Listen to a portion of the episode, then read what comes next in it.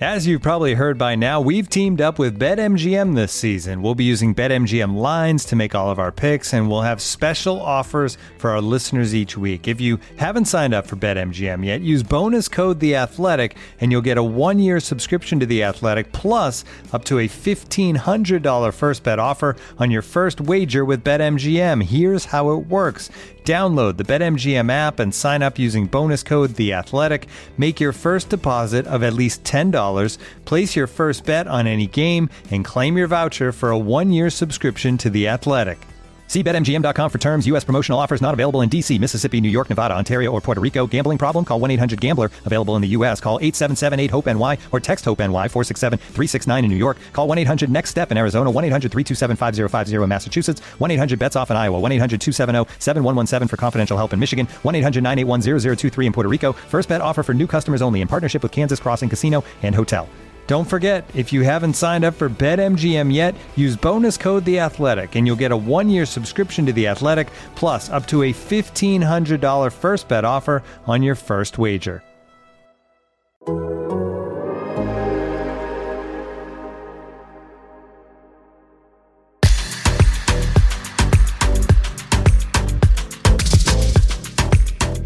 Welcome to another edition of Copa with Felipe Cardenas. I'm your host, and this is day three for me here in Doha, Qatar. As you can tell, the background, I am in my very plain hotel room.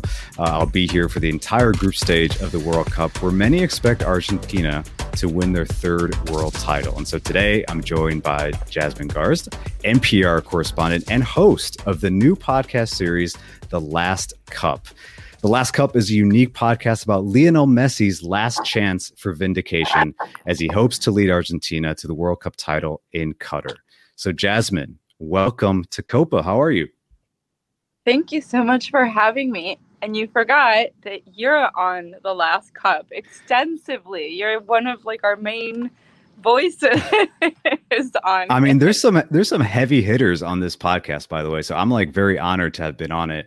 Uh, and yeah, we recorded. Uh, I think you interviewed me a few months ago, and it was like there was a lot of anticipation I could tell from you about this podcast, and like I didn't really know the scope of it even when we were talking. And now that it's a real live baby. like what has it been like what has it been like for you to just get this off the ground I mean, it's been it's been wonderful. Like the the reception has been so warm. Um, I I mean, there's like two kinds of people who are writing in. One is you know the soccer fan who came for like technique and story and analysis, who is a huge Felipe Cardenas fan, and we also have like Alexis Nunes from ESPN. We have um, uh, Kay Murray from ESPN. Kay we have like Murray. a lot of analysis. Yeah. And yeah. so we're getting that fan who's like, oh, I love soccer and I love hearing about these details. And we're also getting people who are like, either I don't know about soccer or I don't like soccer, but I love really? the story that is being told here about, you know, Lionel Messi's story is really a story also about leaving home and yearning yep. to come back and realizing it's not that easy to come back. Um, and so yeah, I think like we're a lot, we are getting such a variation of responses, you know, a lot of Latin Americans, which makes me very, very happy. Well, I, I like to do this. I like to surprise people, uh, like guests on my show. Like I'll read tweets about their work or reviews, and I just found some reviews about the last cup so far. Listen to these. Listen to these comments. Beautifully told, amazing show great podcast. There's one one guy just wrote in Spanish "gol" to describe his emotion about this podcast. Uh, so enjoying this reflection about Messi, the author's journey, immigration, and the beautiful game. And I want to get into that because the, the last cup was described to me um, as a, a story for anyone who's ever felt like an outsider in their own home.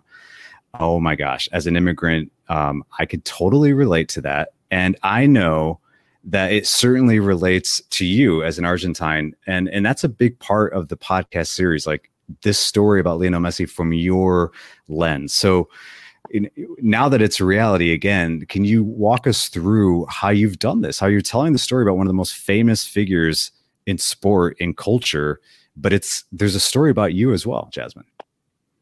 Yeah, I mean, I think we talk so much about Lionel Messi as like this superstar, the goat. Uh, you know, like hmm. he's th- this like amazing phenom in Spain, right?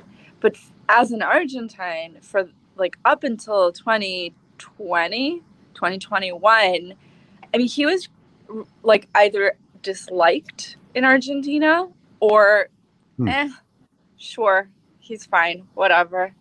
Um, you know, and I mean that there was like a real like dissonance that was fascinating and sometimes painful to watch, you know, like you're the best you're you're amazing abroad and then back home it's like well, yeah, it's like the, the, shirt. The shirt was too heavy for him. The Argentine shirt was too heavy for him, is what they say, right? Before he won Copa America. Yeah, it's incredible how. Yeah. Imagine how many countries would love to have Lionel, Lionel Messi as their compatriot. Yeah, and I think that when I would hear this, I you know in my my day job is I'm um, a correspondent for NPR. I cover a lot of immigration, um, and I've I've covered a lot of immigration in in as a reporter, and you know I'm also I'm from Argentina. I came a few months after uh, Leo Messi, like during the 2001, there was a collapse in Argentina. Like the country essentially collapsed, and my family was like, we, we need to go now. Um, and, you know, there, there obviously Leo Messi now he he lives in a very rarefied life. He's a millionaire. He's famous. He has a very good life. But there there were some echoes and themes that I kept hearing like among every person who has emigrated and even in my own life like there were some commonalities which were like you know, I left. I wonder what would have happened if I had stayed. Oh gosh, um, I think that all the time. who would I? I think it all the time. Yeah. Right. Yeah. Right. And and depending on you know depending on how you emigrated and how dire your situation was, it's even a bigger I think question. Right. Like what would mm. have mm-hmm. happened if I had stayed. Um, also, you know, who can I ever go back? Do I want to go back? And also this feeling that I kept hearing. I remember having um, this conversation with an Ecuadorian friend of mine who was like, I go back and I'm treated like a foreigner. Ahí está el gringo. Oh, yeah, yeah. You know? exactly. uh, like, please don't speak Spanish. You're embarrassing us. We're going to get mugged. And, and like this whole identity thing. And, you know, to some degree, the Messi story, I think, is that story. You know, like he keeps trying to come back to Argentina, and people keep being like, "Well, who are you?" Like, "Oh, big deal, you made it in Spain." You know, like show us what you got. Like you think you're hot, and that was his story up until the last Copa America. It was hard to watch.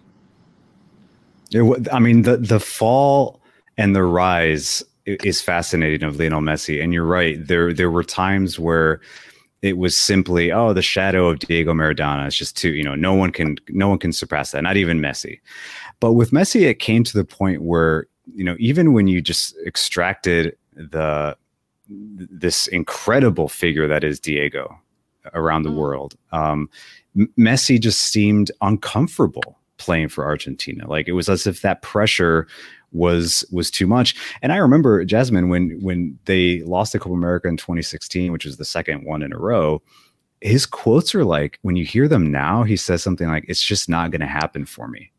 Yeah. And eh, yeah. this is a guy that's won everything. And and so I, I think the podcast is really interesting because you hear the actual voices from the Argentine people um, that is that criticized him so much. The audio, the production is really good. That that's what's I think keeping people glued is that like the storytelling that you brought that you mentioned. Um, y- your background, though, I remember uh, reading. You've also covered criminal justice. Um, yeah. H- how has that and, and, immigration, like you mentioned before, but like how have all those things combined to make this story about Messi as unique as it is? I mean, I think a couple of things like, yeah, again, like looking through working with and being part of immigrant communities, like first of all, it's this theme that you keep hearing, like you know, my like this really complicated relationship, and we also in episode, um, I'm losing track of the episode. in episode four, we go into a little bit of the, the resentment. Like I speak to people back home who are really d- near and dear to my heart, who like I went back and and I wanted them so much to say like I missed you so much, and they their response was like, yeah, I missed you, but I was also really angry you know that that, that you mm. left and and i was stuck i was here in a really bad situation and i think like we extrapolate and are like try to have some also compassion for people who were really hating on messi you know like oh great yeah. you left to europe at when we were sinking you know like there's you're you yourself as a colombian american like you must know like this feeling you know of like it's very very complex yeah yeah um people have also asked me why why do it bilingual and i mean i think messi's story is universal but it's also profoundly latin american oh you yes. know oh yeah yeah yeah um, Thanks for bringing that up, by the way. This is a bilingual podcast. You can listen to it in English or Spanish. And I don't know which version is better, honestly. I think the Spanish version is hmm. really good. It's just like very homey, you know, it's just like feels very genuine. Uh, they're both excellent. Uh, but it's great that you can reach out to two sort of different populations. Um, uh, but yeah, go on. It's very, it's very Latin American. The story of Messi is very Latin American. What do you mean by that? I mean, I think that there's like a commonality in like, like, like leaving and just looking back and being like, how am I going to navigate this relationship? I love this place so much. Um, you know, it's it's interesting. I don't know if this happens to you, but like I sometimes I'll get questions, um, mostly from non-Latino people who are like, "What what do you think? When is soccer going to catch on in the U.S.? Is soccer is soccer going to finally catch on?" And I'm like, "What are you talking about?" we, we've been answering that question for decades. I know.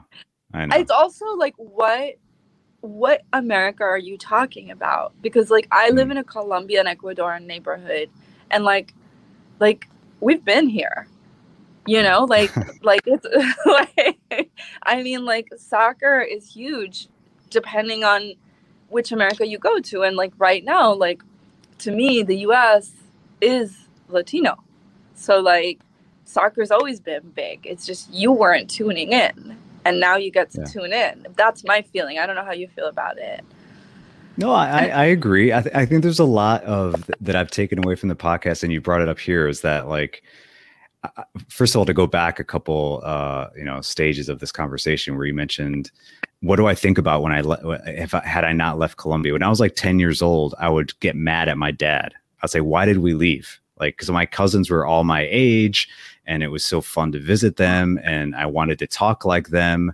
um, and it was I could tell it was hard for my dad to answer that question. Um, yeah, the soccer thing, it's like I grew up in the Midwest and all I did was play soccer. And it was not a popular sport in the Midwest, but it was like all I did. It was all my my group of friends. We did it. We played from U10 to U19. It was part of our life. I think we always knew though we were playing like a niche sport. Uh, and I know that because my dad and I had to like do so much to watch South American football on TV. You know, like we had to travel two hours to watch a game, or like my dad had to like risk his life to put an antenna on the roof. But uh, he did, and, and he did it. he did it. And that he did because it. it mattered. It mattered. Right. And and that's the difference. I think that is the story of all of us Latinos with football. Um, Jasmine, I want to ask you something about this podcast that I think is really interesting. So, what is what is an Argentine soccer player? Like, what is the profile? Because I think there's something here that like Messi doesn't match it. He doesn't fit the profile. Yeah. Like, what is it then? Like, I have my opinion, but I would love to hear from you. Like, what is the traditional Argentine player? Well, it's interesting that you bring that up because, you know, I think in the 90s, which is this era that we're focusing on, things really change. And in that sense, it changes because this is also a podcast about economics and, you know, um, neoliberalism in the 90s in Latin America, right? Up until the 90s, the profile is Maradona, you know? Like the profile is you're going to start out in in the in your neighborhood. You're gonna get neighborhood famous. Like there's like the dream in Argentina, like in Latin America, is is very um, it's about poverty and it's a, it's a very racial dream too. You know, you're gonna start mm-hmm. like Maradona and like you're gonna come out of poverty or you know a, a very difficult situation. You're gonna get barrio famous. Then maybe like you'll play for a club like Newell's, Boca Juniors, River Plate, and get national famous, then maybe you're going to go to the World Cup, and then then you might go to Europe. And if you think about it, I don't have the exact numbers in front of me, but like the 78 winning team, mm-hmm. it was like eh, on that squad, I think it was like three players played abroad. Yeah, yeah, that wasn't happening yet. No, 86 it was like, and again, I don't have the numbers in front of me, but 86, it was something like five or six players yes. played abroad. It, the 86 Argentine team was unsung. Yes, it had the greatest player, in my opinion, of all time in Diego at his peak, but that team wasn't star studded at all. No. And then you look at the team today, and I think it's like two two of those kids play in Argentina. Yes. They're yeah. all playing yeah. Europe. And you said that brilliantly. You were like, something happened where Latin America became this like B team almost for Europe, like this feeder team. And in the podcast, we really trace that moment, which is the 90s, and a bunch of things are happening. Like, Argent, the Argentine economy is like collapsed, it's just imploding. Um, you know, there were similar crises going on throughout Latin America.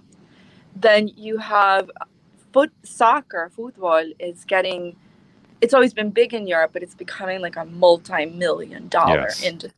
Have cable coming in, Sky News, you know, massive um, arenas are being built.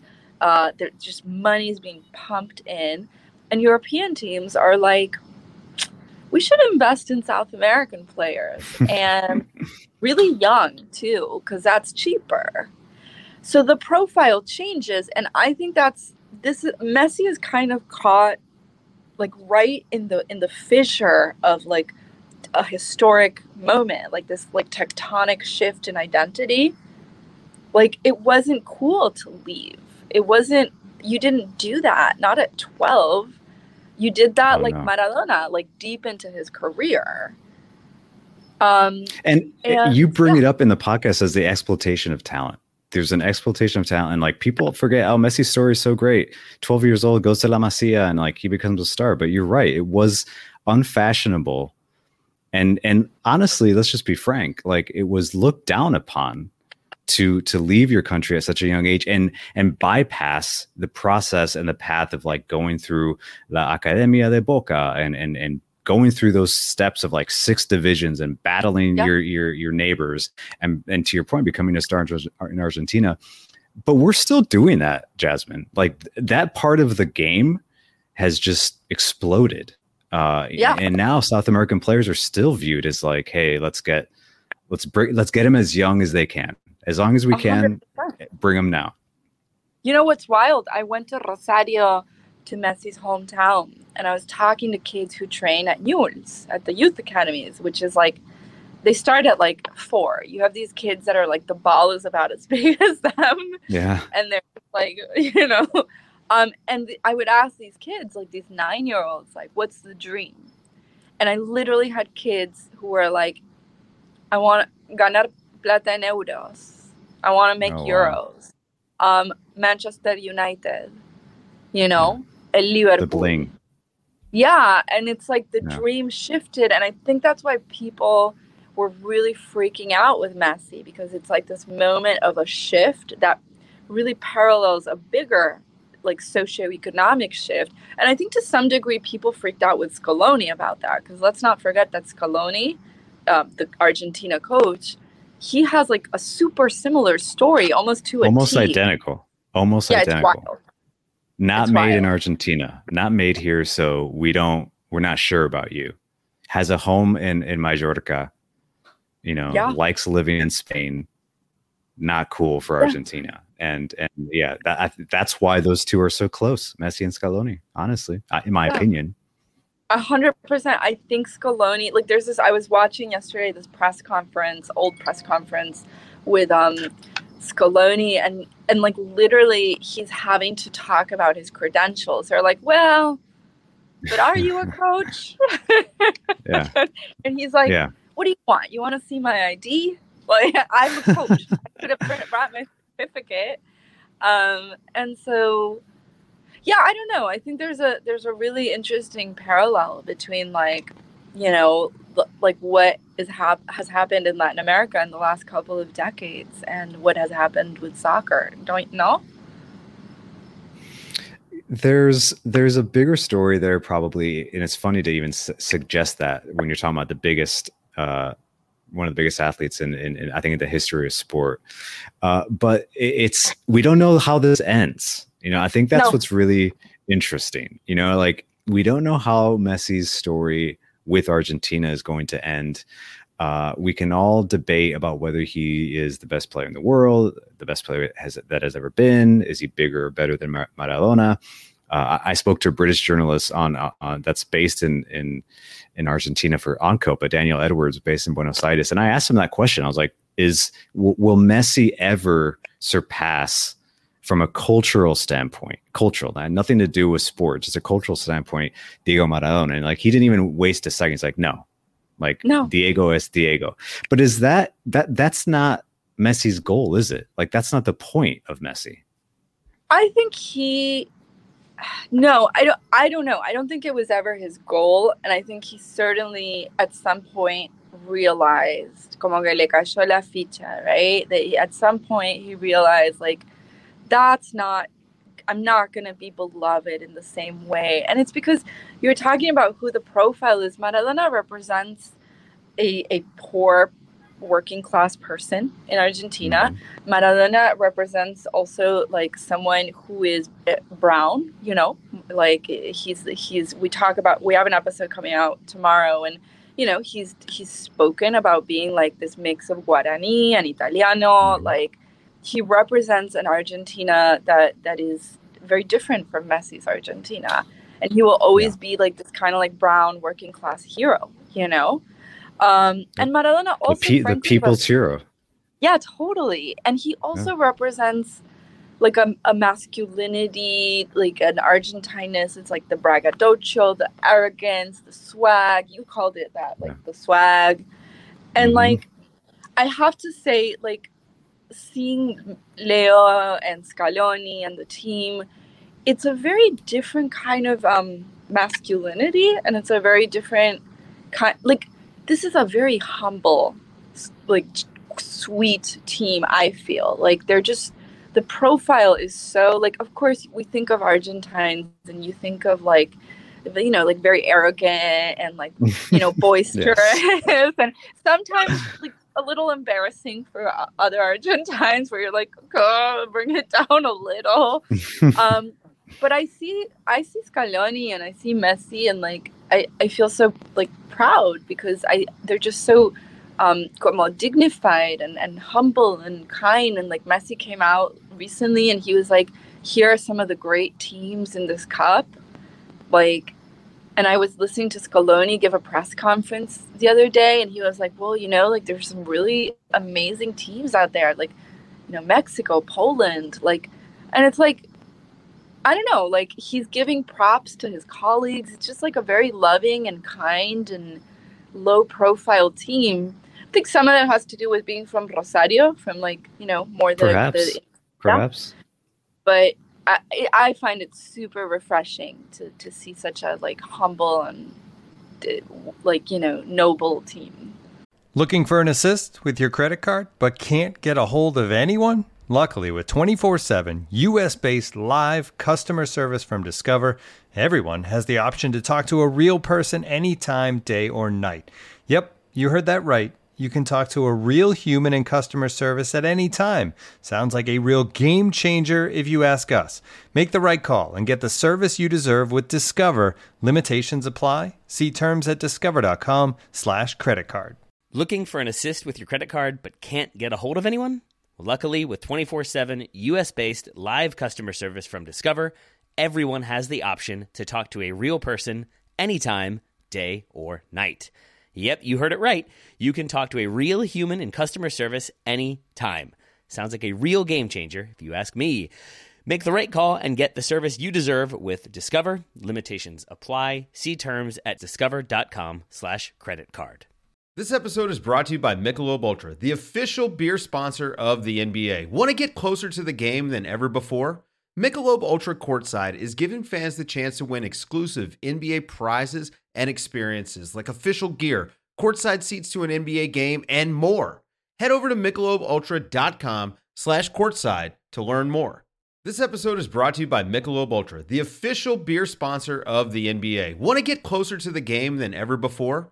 Michelob Ultra Courtside is giving fans the chance to win exclusive NBA prizes and experiences like official gear, courtside seats to an NBA game, and more. Head over to michelobultra.com slash courtside to learn more. I think also they've managed, and it's uh, and you brought you you've mentioned this like it's it's it is a new generation of player. Uh, there's they I think they've this team in particular understands the new age of scrutiny, especially that is attached to an Argentina national team. It's it's been there forever. It's been there since the ball was kicked in Argentina. Like you are criticized, you are scrutinized, you are uh, vilified, you are idolized. Like all these things um, there's there's really no middle ground in, in in Argentine football, to be honest with you. But this team has found a way to like control the narrative a little bit by winning. Obviously, like they had to win Copa America, and with that, they've just uh, it's like they know they have this equity right now that they don't they don't have to say we're the best team. Like it's it's written somewhere else. Like we we know we're campeón de right. America. And and I think also they are being like this is a mature Messi. This is every time yes. I watch him now, I'm like, I'm sort of in awe of the way he has matured. Like he is a father yeah. of three boys. Um, his interviews are so different than when he yeah. started giving them as a young child. I think that has a lot to do with what you mentioned about the humility and just the growth of the team.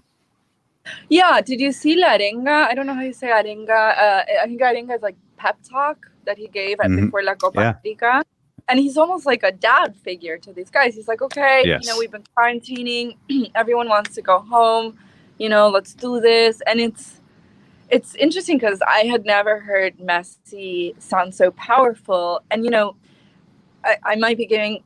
It's fine. Episode the episode that comes out tomorrow. you know, um, there's this part where after the South Africa Copa, um, Maradona a few years later he says like look, he's this kid is a good player, but he's not a captain.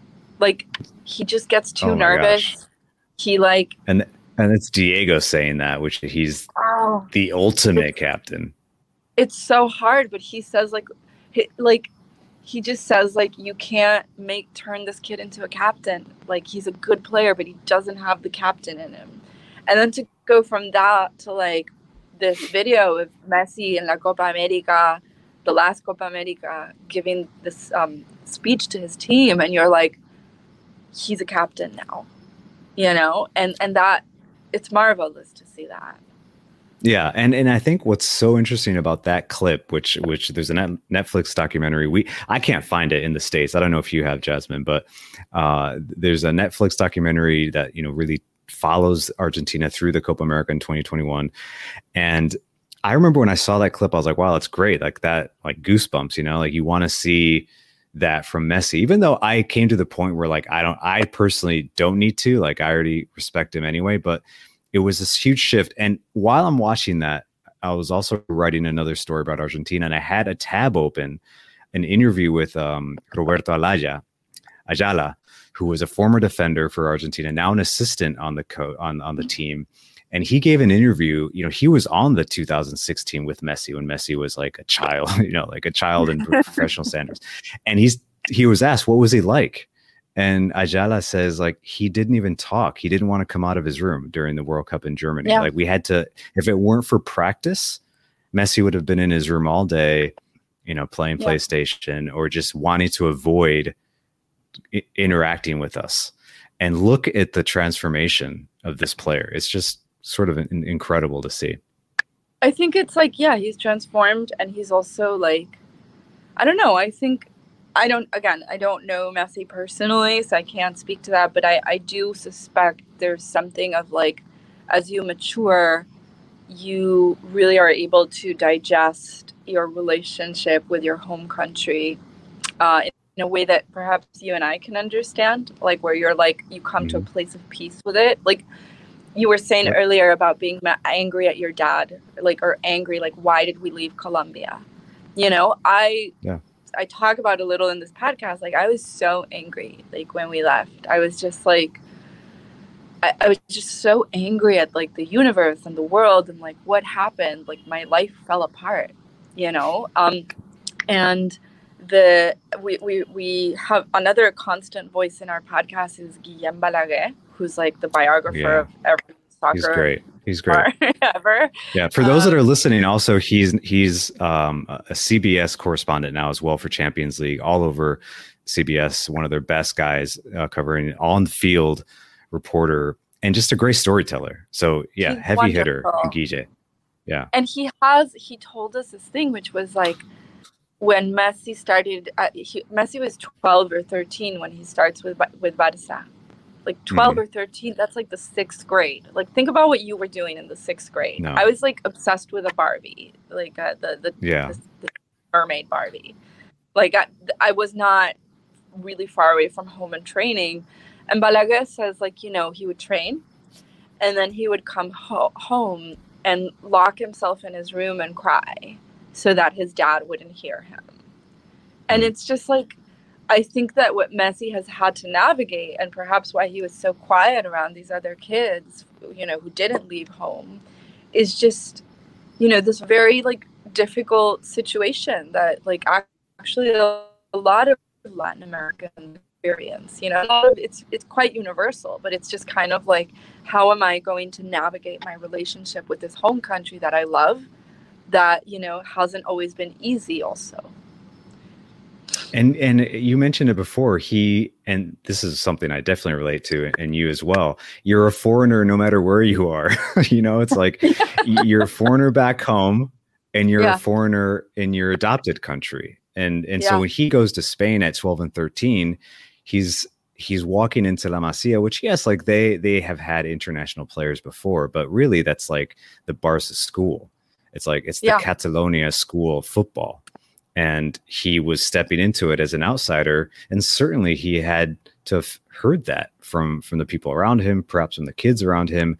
Uh, but they, you know, Barca wasn't going to let him go. They weren't going to let him go, you know, no matter what.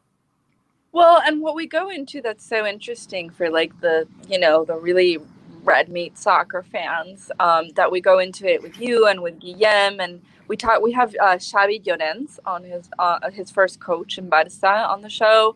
You know, all the Incredible. with all the uh, more analytical.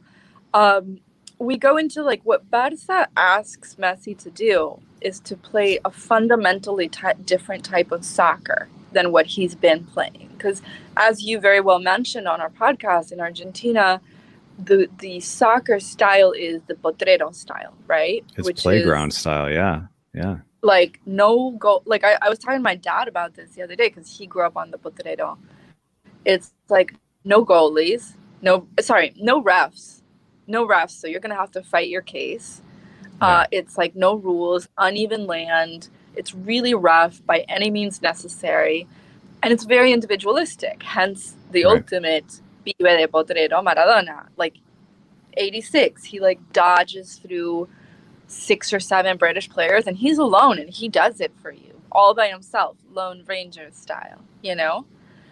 When Messi gets to La Masia, he's literally getting into fights with people who are like, hey, you got to pass the ball, buddy. Because he was used to just dribbling everybody all over the place.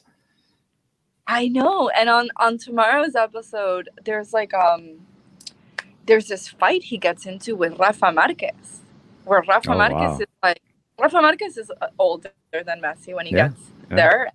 Rafa Marquez is like, listen, son, you're gonna have to pass the ball.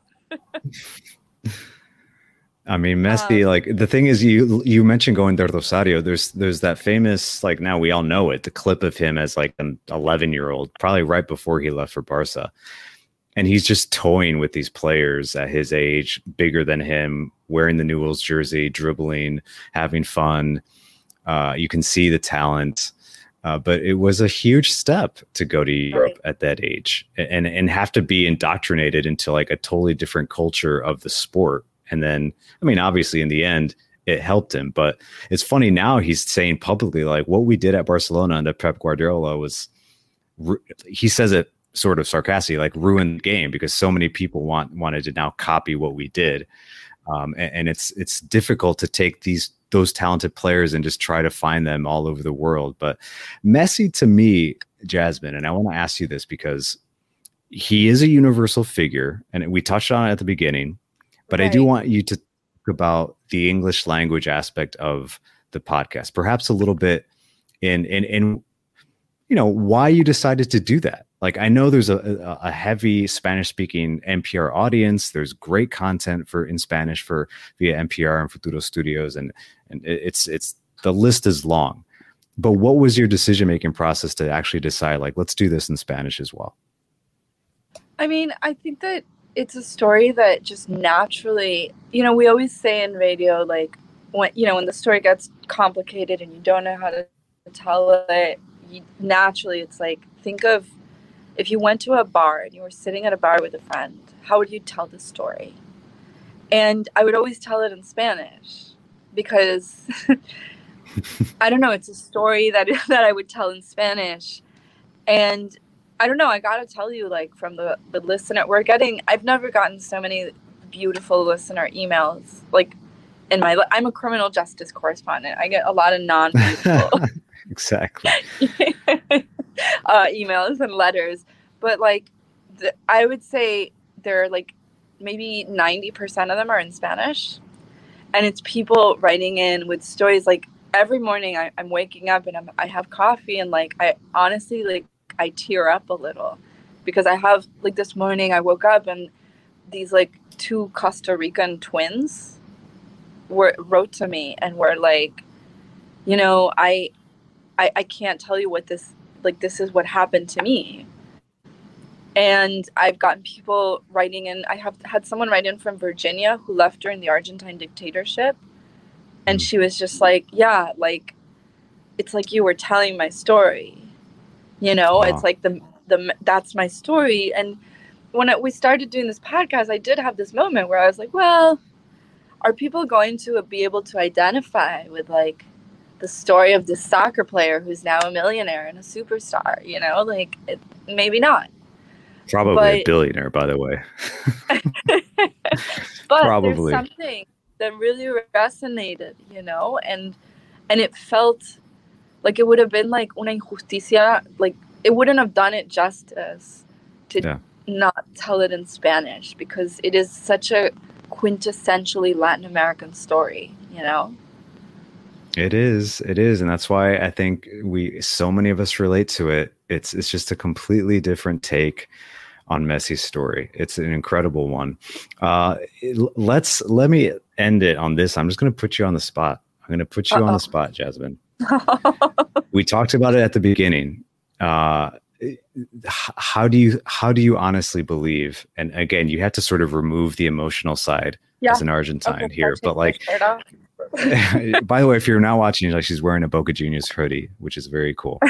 Uh, how does the story end? How do you think this story ends for Messi? Because we're listen, this is a very happy sort of vibe around the Argentine team right now, around Messi. Everyone is sort of rooting for him. But what happens if he doesn't get it done? Yeah. I mean, I think it'll be very sad if he doesn't get it done. Like I, I think a lot of people will be sad. I think that he what I sense is that he's come to peace with the the relationship with back home. It goes back to what we were saying about like you can get to a point of of maturity in which you come to a place of peace with this very complicated relationship you have with the place you left and I think that Messi, like, I don't think he will maybe be this like mythical figure like Maradona because they represent different things. But I think that mm-hmm. he, has really come to a place of peace where people there's like if Maradona inspires adoration, like almost religious adoration, I, I sense that there's a like a feeling of tenderness towards Messi, like of like protect him, like a. I, I'm trying to say the word cariño. Yeah, it's hard to translate. It's hard to translate the word cariño, but it's like a, it is affection. It is affection. You know, like there's a different level of affection towards Messi than towards Maradona because you said it. Like there's literally a church dedicated to Maradona. So I think with Messi, there's the tenderness of like, yeah. he has he's tried. He's lovely. He's a kind. He seems to be a kind person, a sweet guy, and he's you know like someone who clearly really loves us, and he's done his best, and we're gonna like we're gonna love him, you know, and like it won't be the maybe the same ferocious passion, but I mean, I think that even if he doesn't win, where's some wood? Knock on wood. But even if, mm-hmm. but even if he doesn't, like yeah. I think he achieved what so many people who leave home yearn for, which is to have some kind of relationship with your home country. And yeah. I think that's maybe like the victory that we will get to celebrate if if nothing else oh boy oh boy i mean again I, I have this here's what i think though if if it if he doesn't win the world cup title it depends on how he doesn't win it. If Argentina loses a heartbreaker in the final, like they have so many times under Messi, four times, four finals that Messi's been a part of, they have lost. Uh, if they implode and this lovely story that we're telling doesn't come to fruition, what does that mean for his legacy? I, I tend to side with you though, Jasmine. Like, I know that there's this pressure that oh, he has to win the World Cup to solidify where he is in the the status of great footballers. But it's almost like he's also done enough already uh, to that if he doesn't win the World Cup, yes, it's a stain, but it's not one that I think debilitates his his his lifelong legacy in Argentina. I don't know if you agree. No, I yeah, I agree. I think that like the victory for Messi is to have gotten el cariño, like the the care and the affection of of people in Argentina. Like there's a care and an affection. Like cariño is a hard word to to translate. It's not love. It's it's no. like affection or tenderness, like the tenderness of people in Argentina. Like I don't I don't think there's gonna like I there will be outliers, of course, but there, there will be people who will be like, oh, he's the worst. He didn't win for us again. But I think for the most part, there's like such a tenderness towards him now that he's not going to get the level of vitriol of like 2011 yes. Messi, where it was like, whoa, they're like bringing down statues of him. like, calm yeah, down. They're just, yeah, the statue of his was destroyed twice uh, in, in, yeah. in Buenos Aires. It's pretty incredible. Yeah. Um, uh, yeah. Go ahead. No, go. Finish no, I just think that. I think that the victory is that he got the cariño of his people, yeah. you know, and will he be like fervently adored by like Maradona? I don't even know if a World Cup would do that for him. He just represents something different, you know, but he has our cariño. That's a really good point. Perhaps the newest, newest generation of footballers, football fans, Argentina fans will say, okay, Messi won. He is the man. He is the greatest player I've ever seen, greater than Maradona. Maybe they didn't even see Maradona. But I think the the longevity of Maradona's um, you know legend will always will always supersede anyone else really that comes before you know it comes after him. Uh, Jasmine Garsd, NPR correspondent, criminal justice and immigration correspondent, and now fabulous Lionel Messi storyteller and podcast host. Um, please give it a listen. The Last Cup, you can find it anywhere where you listen to your podcast. It's one of those series where I'm noticing in the comments and in this, these messages that you bring up is that it's like when you're watching a series and you have to wait till Sunday for the episode to drop. People are like they're anxious about the the next episode that's coming in the last cup. So like cheers to you. That says a lot. Thank you, and thank you for being on the last cup.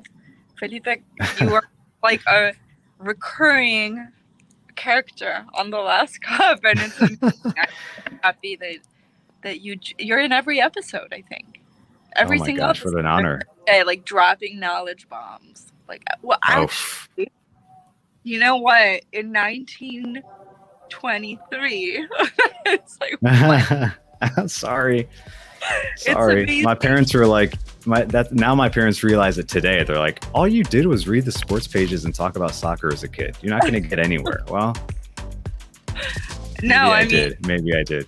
you're you're just great in it. So thanks for thanks for you're you're like one of the backbones of the series. So thank you. Oh, that's great. That's great. Well, thank you for including me. Thanks for coming on Copa, Jasmine. Hope to have you on again. Uh, just to repeat, find the last cup. NPR correspondent Jasmine Garsd. Thank you. Thank you. Bye.